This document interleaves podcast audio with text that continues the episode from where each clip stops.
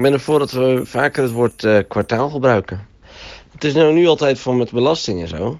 Maar waarom zeg je niet gewoon van... Eh, oh, die heb ik al een kwartaal niet gezien. Of eh, ik ga over kwartaal naar Italië. Ik zou dat gewoon graag willen, want het is een hartstikke leuk woord. En het betekent gewoon... eh betekent drie maanden. Maar drie maanden is drie lettergrepen, kwartaal is twee. Dus dat scheelt er weer. Je hebt dus ook tertiaal. Dat is vier maanden.